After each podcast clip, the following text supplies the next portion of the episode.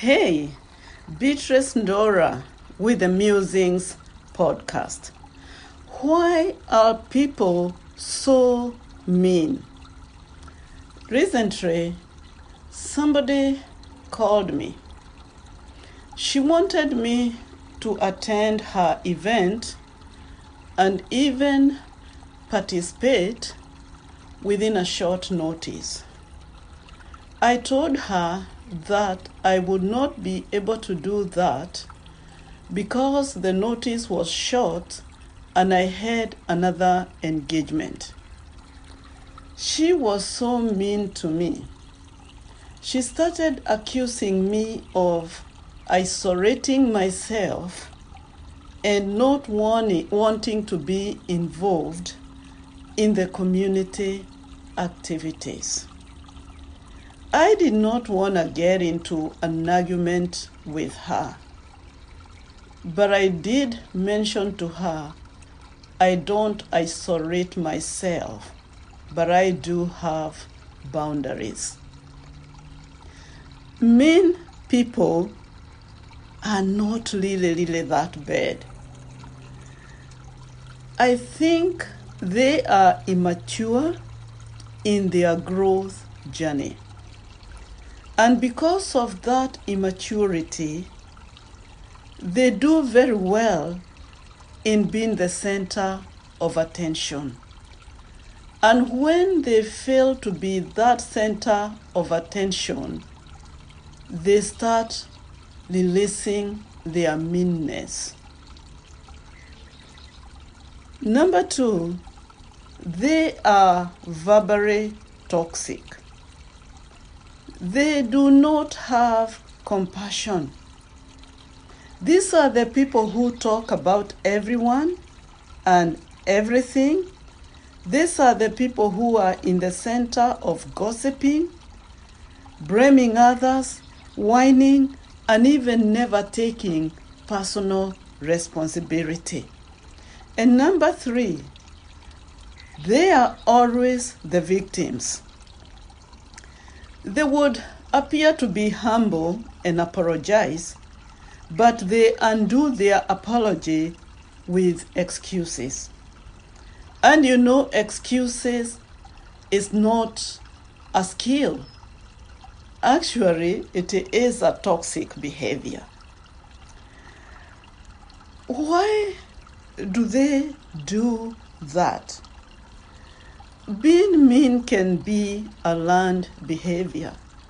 It can be a behavior that we learn in the environments that we grew up in, whether it is at home, in the community, or even at school. And, uh, and when we learn this, we know how to camouflage it through defense mechanism.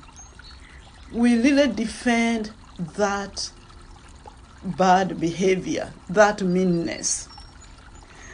And the problem with, with this, the more mean we are, we live on the energy of others. We want to be the center of attention. But if you are dealing with a mean person, it could be a family member, a friend, or a colleague at, at work, or even in the community of faith, don't give them the opportunity to be mean. They love attention. And the more attention you give them, the more you are enabling that behavior. I am kindly requesting you to protect your mental energy. And as I come to conclusion, I would, I would like to remind you of a story that is in the Bible in Numbers chapter 12, verse 1.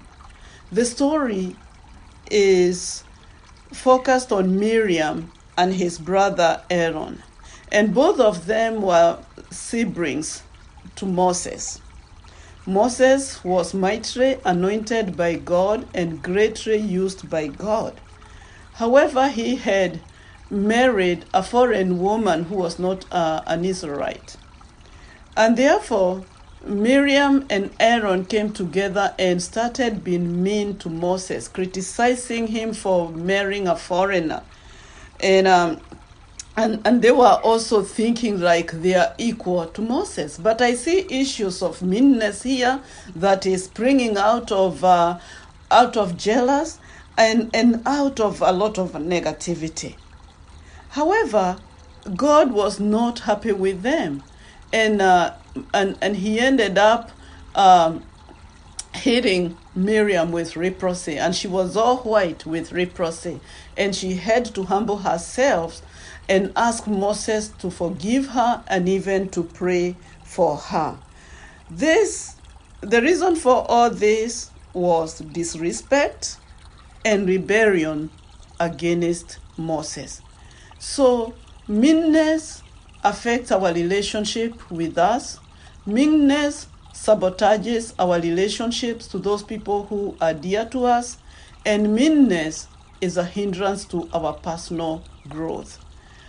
May we evaluate our lives, take personal responsibility, and carve a path towards healing ourselves from that predicament because I see it like a disease. And it also takes courage to seek help through people who can help you, maybe counselors, mental health coaches, life coaches, and clergy. Please reach out for help. Thank you so much for taking time to listen to this podcast. I appreciate your your support. I encourage you to subscribe to our our podcast wherever you get your podcast, and also interact with my YouTube uh, channel. Like it, share it, and comment. And I will speak to you next time.